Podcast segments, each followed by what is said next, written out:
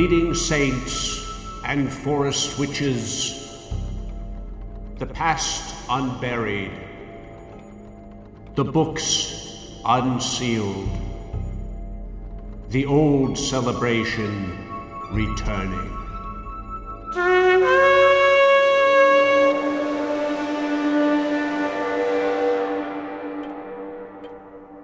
Hello, and welcome to my study. Come in, uh, have a seat. As always, I'd like to introduce uh, the gentleman to my right, my valet Wilkinson. He assists in these uh, productions by uh, pulling reference material from the study shelves and reading for us any uh, direct quotes we use. Pleased to meet you. So, we'll be dispensing with the mailbag segment we've been opening with, as it's uh, rather a special occasion this time, and I have a bit of music to set the mood.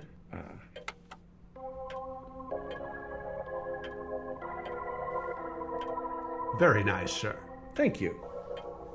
As you may have guessed, this episode marks the one year anniversary of Bone and Sickle. Wilkinson and I are very happy to have been able to bring you these shows for a year now, and do hope you've all been enjoying what we uh, do. Very special indeed. I've even baked a rum cake for the occasion. Yes, we'll be digging into that after the show. And I've laid out the good silver. And you'll be bringing up uh, one of the better bottles from the cellar, I hope? Certainly. And if I may, sir, I know you weren't expecting it, but if you'll permit me, I do have a sort of surprise birthday gift to present to you. Something mailed in by one of the fans. Mailed in. Yes, uh, from someone out of state. Not to the house. No, no, no. Uh, not to the private address. To my post office box. Okay. It's for both of us, for the show. And I thought this is a good occasion. It's something handmade. Handmade. Yes, from a fan. All right. I certainly didn't expect this. You could be so secretive. It's just It's frightening sometimes, and just never knowing. here. Uh, it's wrapped. Don't worry, I already opened it and rewrapped it just to be sure, to know what I'd be presenting. Okay. Is it a picture? Looks like a picture. Just open it. I,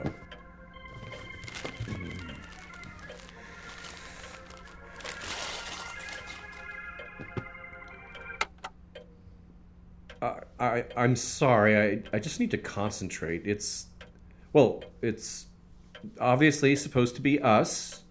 Did it arrive in that frame? Yes? Hmm. I look Mediterranean. And why do you have a hump? I believe he was after a sort of horror host look, and I would be a sort of Igor. Anyway, I thought it was very imaginative. It's very nice, but I want it destroyed. You can burn it in the ash pit behind the pond. It would be nice to have a bonfire anyway, as it's a festive occasion. I'll watch from the window, and then we can have rum cake. well, well, of course, sir. As you like, Let's sir. do the show. Episode 25 Death by Mother.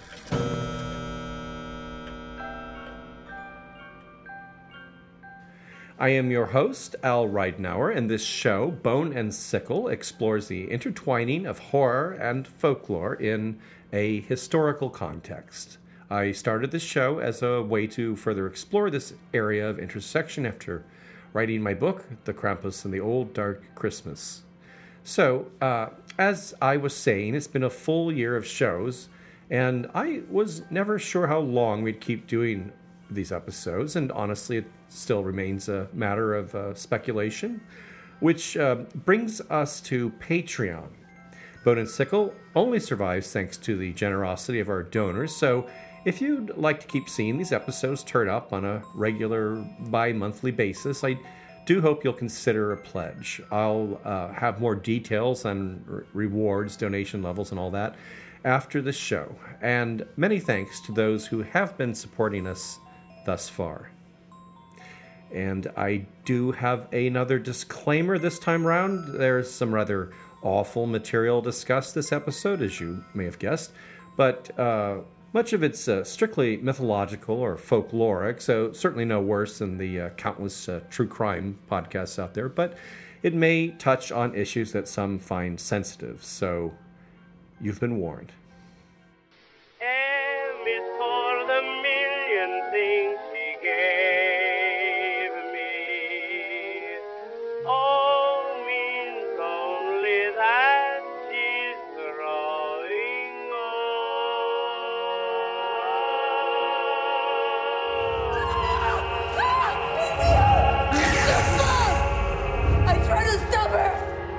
try to stop? La Llorona. The Weeping Woman. It's a folk tale.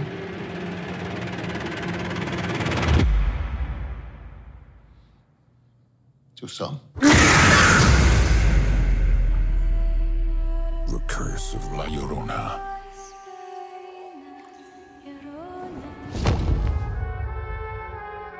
So here we are, arriving close to Mother's Day, and not too long after the April release of uh, The Curse of La Llorona.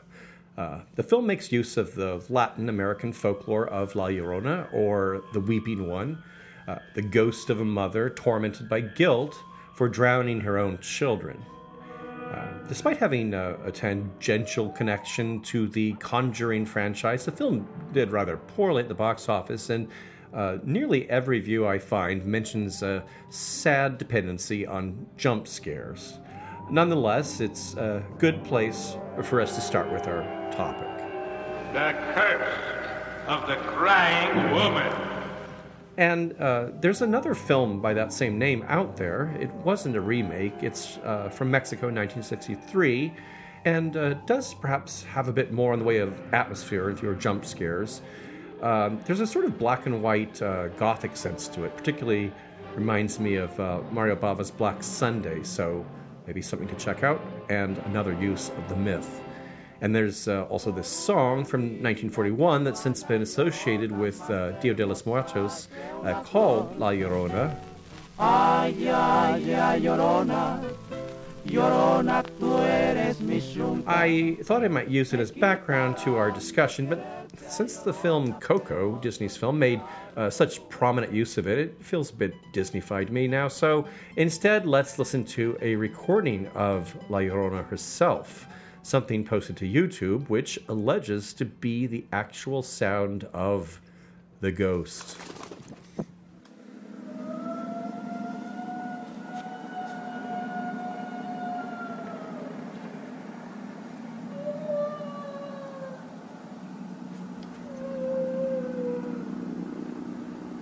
and uh, there's quite a few more of those on YouTube if you uh, care to look.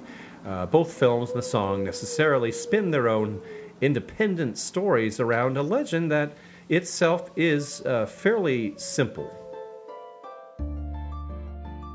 Now, if you were to uh, look up La Llorona on Wikipedia, you'll find a rather elaborate tale, which I'll summarize. Uh, a woman, Maria, from a humble Mexican village, weds a man of higher station over the objections of uh, her in laws. They have two sons. The husband begins traveling, spending less time with his family, and uh, losing affection for his wife. He eventually brings home a younger lover who will replace Maria. And so, in a fit of blind rage, Maria drags their boys to a river and drowns them. Later, realizing what she's done, she fruitlessly wanders the bank, searching and weeping for her dead children. She herself is soon found dead along those same banks, and in the afterlife is condemned to continue her weeping and her searching. Now, um, I don't believe Wikipedia makes a definitive case in presenting all these details as uh, universal elements, particularly the mother being named Maria, the class differences and unhappy in laws, or uh, the various stages of the couple's emotional attachments, which uh, Wikipedia chooses to detail. But if we remove these uh, elements, essentially the modern version of the tale is this a jealous wife drowns the couple's children to punish her husband, dies regretting it, and as a ghost wanders the earth weeping and searching for her children. There you have it. Um, one other aspect to the tale that we'll explore more uh, later is that this ghost wants to snatch children to replace her own. And uh, the figure, therefore, is used by uh, parents as a sort of uh, bugaboo to keep uh, their children in line. It seems likely that the raw folklore of a uh, child snatching spirit was later augmented with this romantic backstory if uh, you go to earlier sources, these uh, details of an unhappy romance are not all consolidated into a single tidy uh, narrative. And despite some parallels to other figures, La Llorona, under this name at least, does not show up in the uh, printed record till the uh, second half of the 19th century in Mexico, although the legend has also spread to other Spanish speaking countries in the Americas. The earliest account I find is from 1857 by a Mexican historian J.M. Escalante, who describes her appearing on moonlit nights. She goes through the most remote neighborhoods of the town, giving pitiful screams. She reaches the walls of the cemetery, and there she turns into smoke according to the general opinion, without anyone being able to investigate. Because when she screams, doors, windows, and shutters are closed as if by magic, and no one yields to the temptation to observe what happens on the street. As for the causes of the apparition and crying, they vary infinitely. La Llorona is sometimes a young lady in love who died on the eve of marriage and brings to the groom the crown of white roses she was to wear at her wedding. It is sometimes the widow who succumbed to her misery and comes to mourn the fate of her unhappy little orphans. It is the dead wife who brings the kiss of farewell that she could not give to her husband. It is, finally, the wife who died by the hand of her husband, overcome with jealous rage, and who now appears in the world to lament her unfortunate end and to protest her innocence. More examples. A 1908 book by Catholic travel writer William Harris has her seeking her two female children by the names Rita and Anita, whom she does not seem to have killed herself. Uh, he relates a tale told of a man named Diego who sees the figure wearing a white shawl, which she lifts to reveal a wormy, grinning skull and little balls of blue fire for eyes.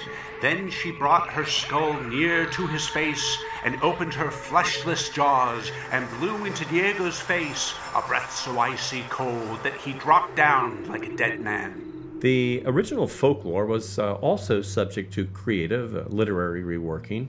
There's an 1860 poem by uh, Manuel uh, Carpio that uses the name, but here she's actually a wife murdered by her husband.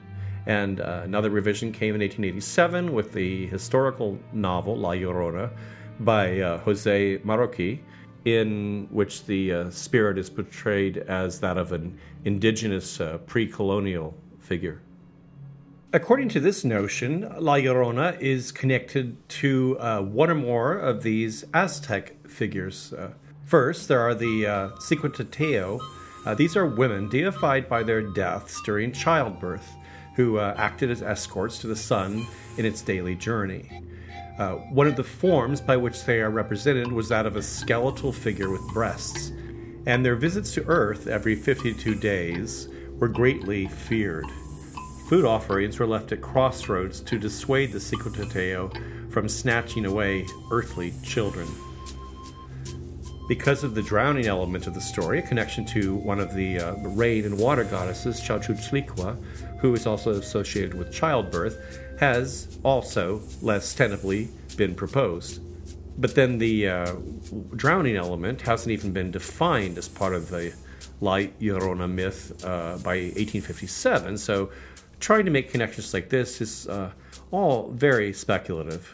We simply don't have any traceable historical thread uh, but we do have uh, lots of interesting parallels. Now, I, I, won't go out on a limb to make this connection, but it's even been suggested that La Llorona might be traced to stories brought by German settlers. Uh, perhaps this isn't so crazy given the uh, large influx of Germans in the 1830s that brought, uh, for instance, the accordion uh, to Mexican music. Um, in any case, there is a story similar to that of La Llorona associated with the uh, Hohenzollern Castle in Baden Württemberg. Uh, that of a ghost known as the uh, Frau, the White Lady, who is said to be uh, the spirit of a widowed countess who longed to marry one of the Hohenzollern nobles. When the intended, whom we'll call Albrecht, although it's not entirely clear who it was, uh, got word of the woman's desire, he cryptically commented that he would gladly marry the Countess. If it were not for four eyes between us. Assuming this referred to her two offspring being an obstacle to this uh, marriage she so uh, madly desired, the Countess was said to have immediately murdered the two children by driving a knitting needle into their skulls, of all things. And apparently, that was not what the uh, would be groom had in mind, and the Countess died and was damned in the afterlife to wander weeping through the halls of the castle. I beg you in the name of the God you hold dear, please let me touch once more those poor innocent bodies. No! And no dusk again! It's useless! Nothing is possible anymore! Uh, you're hearing an argument between Jason of Argonauts fame and Medea, who has killed their children in an act of vengeance. It's from a 1969 version of the Euripides play, Medea, uh, by Pier Paolo Pasolini. Uh, it's not quite a horror film, or actually even a reliable telling of uh, Euripides' story, but it does provide me with some nice background music, I think. Euripides' play begins sometime after Jason, with the aid of Medea's magic, has obtained the Golden Fleece. In fact, Jason has already abandoned Medea, uh, intending to take a new wife, Glauca, daughter of Creon, king of Corinth. She's to be banished from Corinth with but one day remaining for her to enact her terrible vengeance. Uh, she sends her children to deliver a wedding gift to her rival, uh, a lovely but uh, lethally enchanted crown, and finely spun gown. Um, Euripides has a character recount the working of this enchanted gift shortly after the victim tries it on. Froth rose up into her beautiful mouth, and then, then her skin was flushed dry of all its blood. Her eyes began to roll back upward the golden crown suddenly spewed forth a strange flame around her head, burning it, devouring it, and the fine gown, the two gifts your children gave her, began to eat away at the tender white flesh of the poor girl. She jumped out of her throne and ran like a bundle of fire, shaking her head, her hair, shaking it this way and that, struggling to rip the crown off her poor head. But the crown stayed there, immovable, and as she shook her head, the burning blaze grew doubly fierce. Her face, her beautiful face, was gone, and from top to bottom she was a chaos of blood and flames. Her flesh, her flesh had peeled off her bones, while the poison sped upon it, like the tears of a pine tree roll off its bark, a most horrible sight. And when they return, Medea steels herself to then take the children's lives. Which uh, mercifully happens off stage.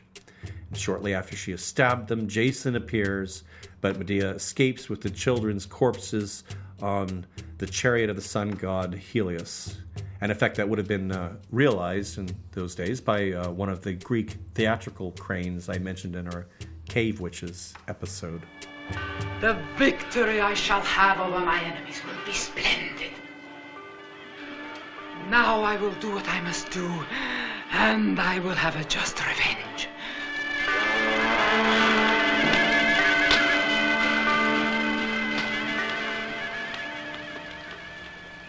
Returning again to uh, La Llorona, there's also this aspect that uniquely associates her with the dangers of particular rivers. In a 1917 book, A Year of Costa Rican Natural History, for instance, I find her described thus Every river has Llorona, who is always moaning and crying for her little son drowned in the river. Now, there's an interesting family of modern American legends that likewise attaches stories of children's uh, drownings or deaths to particular rivers or actually bridges crossing those rivers. They're called crybaby bridges because rather than the weeping mother, it's the sound of the drowned infants that lingers on after death. The children are not always intentionally thrown by their mothers into the waters. Uh, quite often, it's uh, presented as an accident. And when the mother does throw her offspring into the river, usually it's an unwed mother attempting to rid herself of an unwanted child rather than an act of vengeance. The uh, oldest versions of these crybaby bridge tales, uh, those from an era when the social stigma uh, on unwed mothers was greater, uh, often follow uh, this pattern. Crybaby bridges are particularly plentiful in Ohio, with uh, one count finding as many as two dozen. Uh, they can also be found in Maryland, New Jersey, Virginia, South Carolina, Indiana, Illinois, Texas, and Oklahoma, and there are probably some others that are appearing even as I speak. Uh, the legend seems to have appeared in the 1920s, a time when cautionary tales like this responded to a changing moral landscape. And then in the uh, 1950s and 60s, with the growing independence of teens seeking adventures in their cars, these sites became destinations for thrill seekers eager for a spooky story told in a spooky setting. Uh, the number of Crybaby Bridge sites exploded in the 1990s as these stories were first shared online. Nocturnal visits to these bridges, known as legend tripping, almost invariably involves the telling of the story and some sort of ritual that invokes the infant's spirits. Usually something like stopping the car in the middle of the bridge and honking the horn, say, three times. In more than one location, legend trippers are told that dusting the car with baby powder will allow the spirits to manifest themselves with tiny handprints left in the powder.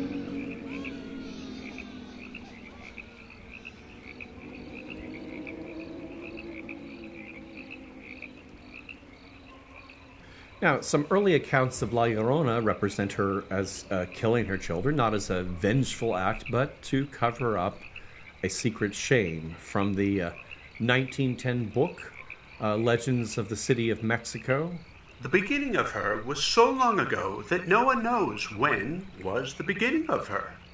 But it is known certainly that at the beginning of her, when she was a living woman, she committed bad sins. As soon as ever a child was born to her, she would throw it into one of the canals that surround the city, and she would drown it. And she had a great many children, and this practice in regard to them she continued for a long time.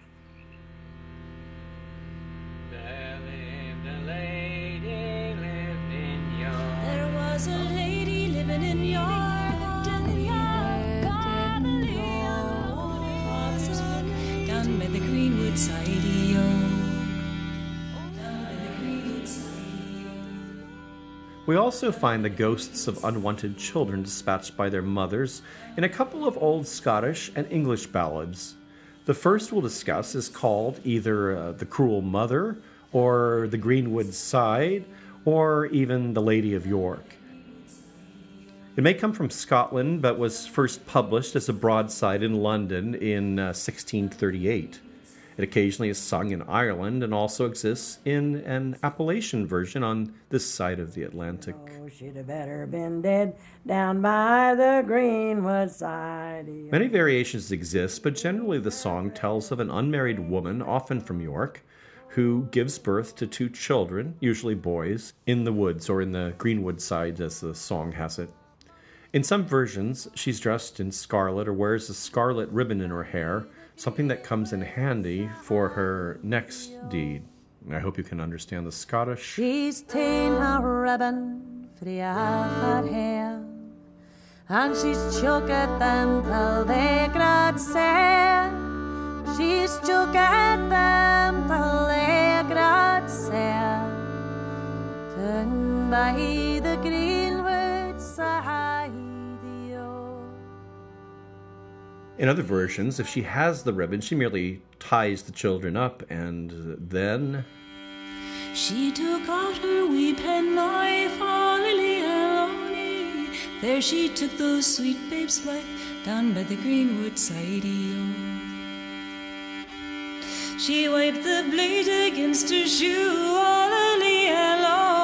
The more she rubbed the redder it grew down by the greenwood side. She buries the bodies and leaves the woods, but will be haunted by the deed. As she walked out one moonlit night, all alone, alone, she saw two babes all dressed in white, all down by the. She tells them if they were hers, she would dress them in fine clothes, silk or scarlet being mentioned often. The children reject this expression of maternal instinct. Oh, mother, oh, mother, and we were yours, Ollie and. Scarlet was our own heart's blood down by the greenwood side. Realizing these are her children now on the other side, she asks if they know her fate. And most versions of the song agree on their answer. Mother, oh, mother, it's hell for you down by the greenwood side. Of hell. The rest of your days you'll spend in hell's side. Down by the side.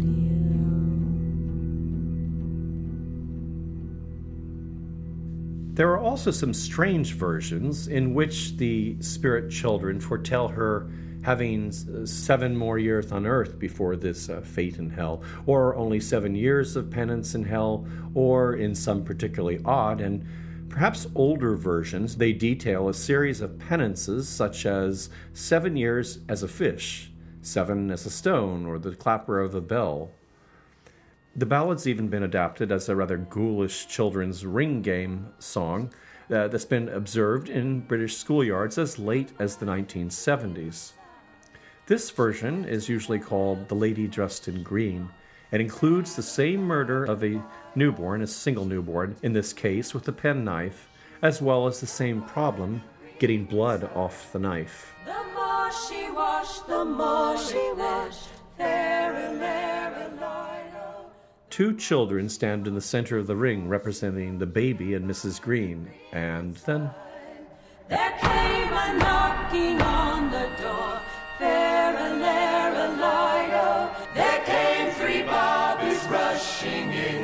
Children impersonating the Bobbies attempt to break into the ring and capture Mrs. Green, at which point she must offer her confession. She said, I killed my only son.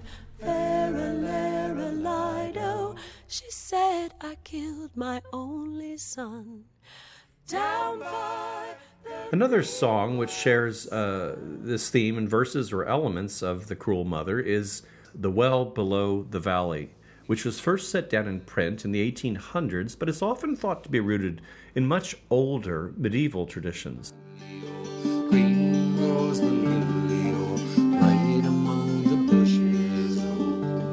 Another name for it is the Maid and the Palmer.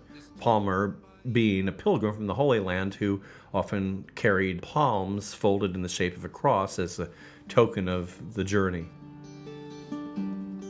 The story told uh, the palmer appears at a well where he asks the maid for a cup from which to drink. She says she has none, but the palmer insists she'd produce one if her lover asked. The maid denies ever having had a lover, but the stranger is somehow gifted with the knowledge that she has indeed already had a lover, in fact, six, and had children by each. He also reveals that she has killed all six of those children, and providing a few further details. There's two buried neath the kitchen floor at the well down in the valley. Another two by the stable door, the well down in the valley. Another two just beside the well, the well down in the valley. And all of them outside the graveyard wall. Recognizing the palmer as a holy figure, the maid asks how she might atone for her crimes, and the song enumerates a number of strange penitential transformations like those in The Cruel Mother, the seven years as the clapper of a bell, a stone, etc. And some versions mention seven to lead an ape in hell. Apparently, it's not an uncommon Elizabethan expression, which we don't really know what it means, but we assume something like being married to an ape. So, being cursed in this case to be an ape's husband in hell yet. The song is believed to have uh, traveled to England with the Danes, and there are a number of uh, quite similar Scandinavian or German songs which identify the woman at the well uh, instead as the figure of the Samaritan woman Christ meets at the well. It's a biblical episode in which Jesus similarly uh, displays knowledge of the hidden sins of a woman. It's the same story at the root of the old gospel song, Jesus met the woman at the well, first recorded in the 1940s. Jesus met the woman at the well. Oh, and Jesus. And uh, only later covered by someone we've heard in our Ghastly Saint Stories episode. And he told her everything I'll have links to all these songs on the website so that you can review them yourself and commit them to memory for Mother's Day. There was one other aspect of La Llorona I promised to get back to, namely the figure's tendency to snatch away children and drown them. Her uh, motivation here is either uh, that she mistakes these children for her own or that she begrudges other women the happiness of motherhood.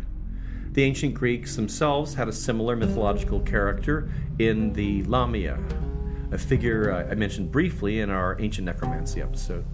There are uh, a few varied stories associated with her, most of which represent her as a particular threat to children. In one, she is originally a beautiful mortal with whom uh, Zeus falls in love. In revenge, his wife Hera punishes Lamia by either destroying her children or causing Lamia to do so herself. And after this, Lamia becomes sort of child hunting monster. An additional curse Hera lays upon her is that of constant sleeplessness.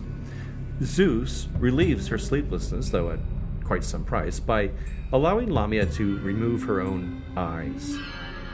The figure in art can be recognized by her displaced eyes and is also often portrayed as half serpent from the waist down.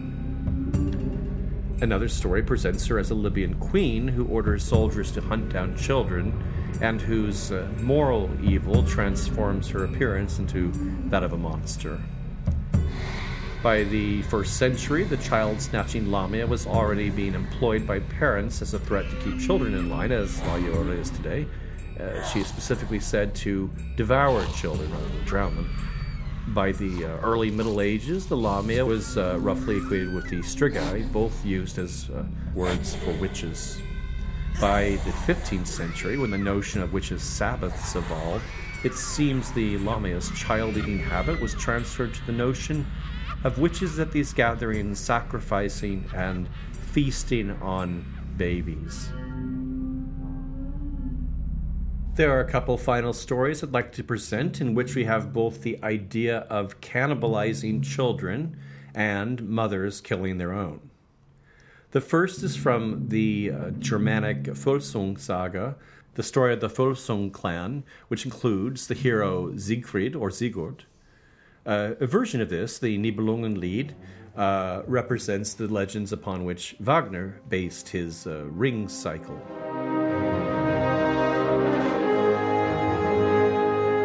These stories mythologize certain real world events, such as the 5th century defeat of the Germanic Burgundians by the Huns under Attila. Our particular episode involves the Princess Kriemhild, or Gudrun in our version, and takes place after the betrayal and death of Sigurd, whom Gudrun loved. As a political alliance and to exact revenge on Sigurd's murderer, Gudrun uh, marries Atli, the king of the Huns, whom she loathes. In uh, older tellings of this story, she expresses this loathing in a unique way. Once Atli has served her vengeful purpose, she kills their two sons, and then, at a feast, in the words of the old saga, the dreadful woman gave dainties withal to the lords pale with fate, laid strange word upon Atli the hearts of thy sons hast thou eaten, sword dealer, all bloody with death and drenched with honey.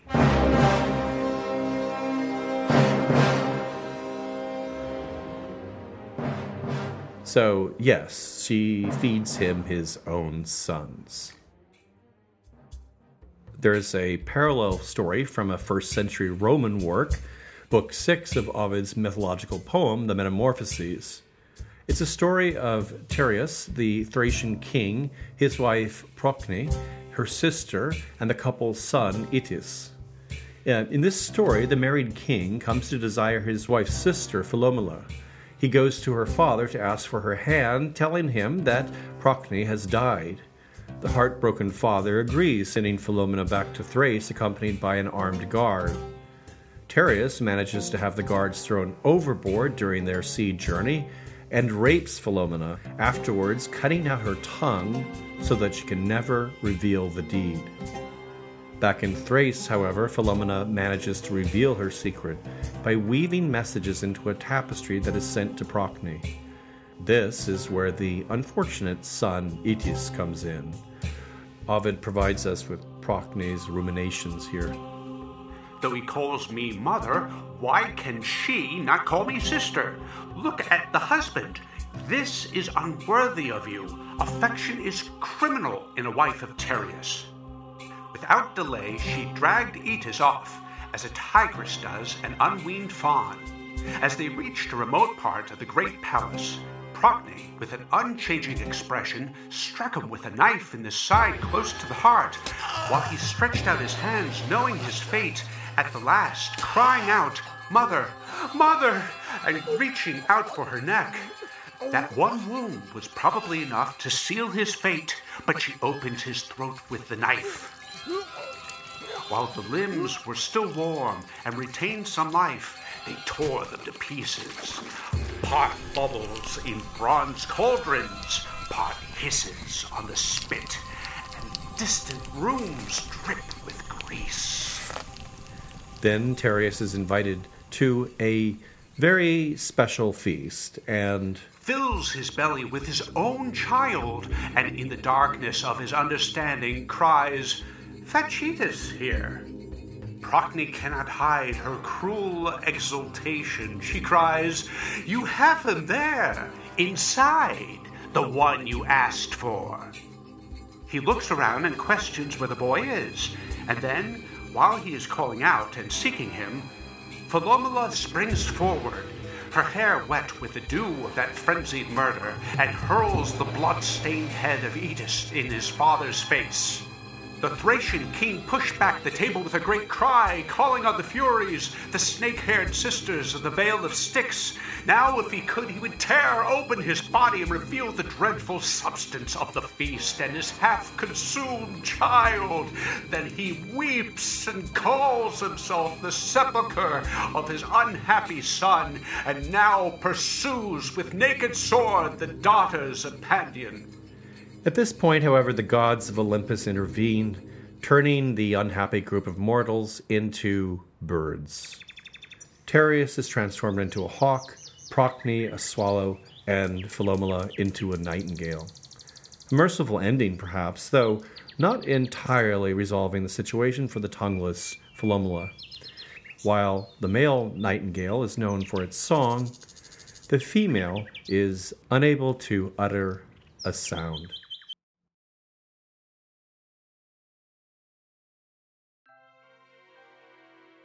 I hope everyone's been enjoying these shows we've been putting out for a year now, and that you might have the uh, opportunity to share episodes with friends.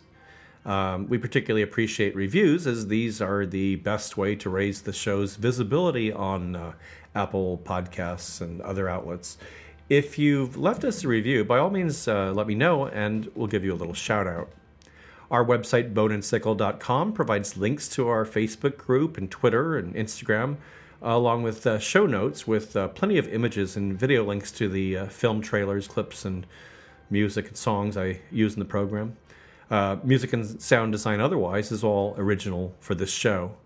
You can also find our donor link on the site. Patreon members have a choice of rewards, including uh, exclusive access to extra elements that go into the making of the podcasts, uh, digital downloads of rare books used in the preparation of the show, the show soundscape you hear in the background, and my uh, Krampus book, as well as a signed 8x10 photo of Wilkinson suitable for framing and also adulation. Uh, donation levels begin at $1 a month, and your support via Patreon is honestly the sole support that pays for the 100 hours of work that goes into each episode. I'd like to thank Josh Beck, Michael Packer, Sean Sutherland, uh, Leonardo Rolla, and Molly Van Overhill for becoming new patrons, and uh, thank uh, Alexis Stepling, Eric, Racer, and uh, Marie Malakote, who have uh, also recently posted show reviews. The show is written and produced by me, Al Ridenour, and Wilkinson is played by Rick Gallagher. Thanks so much for listening.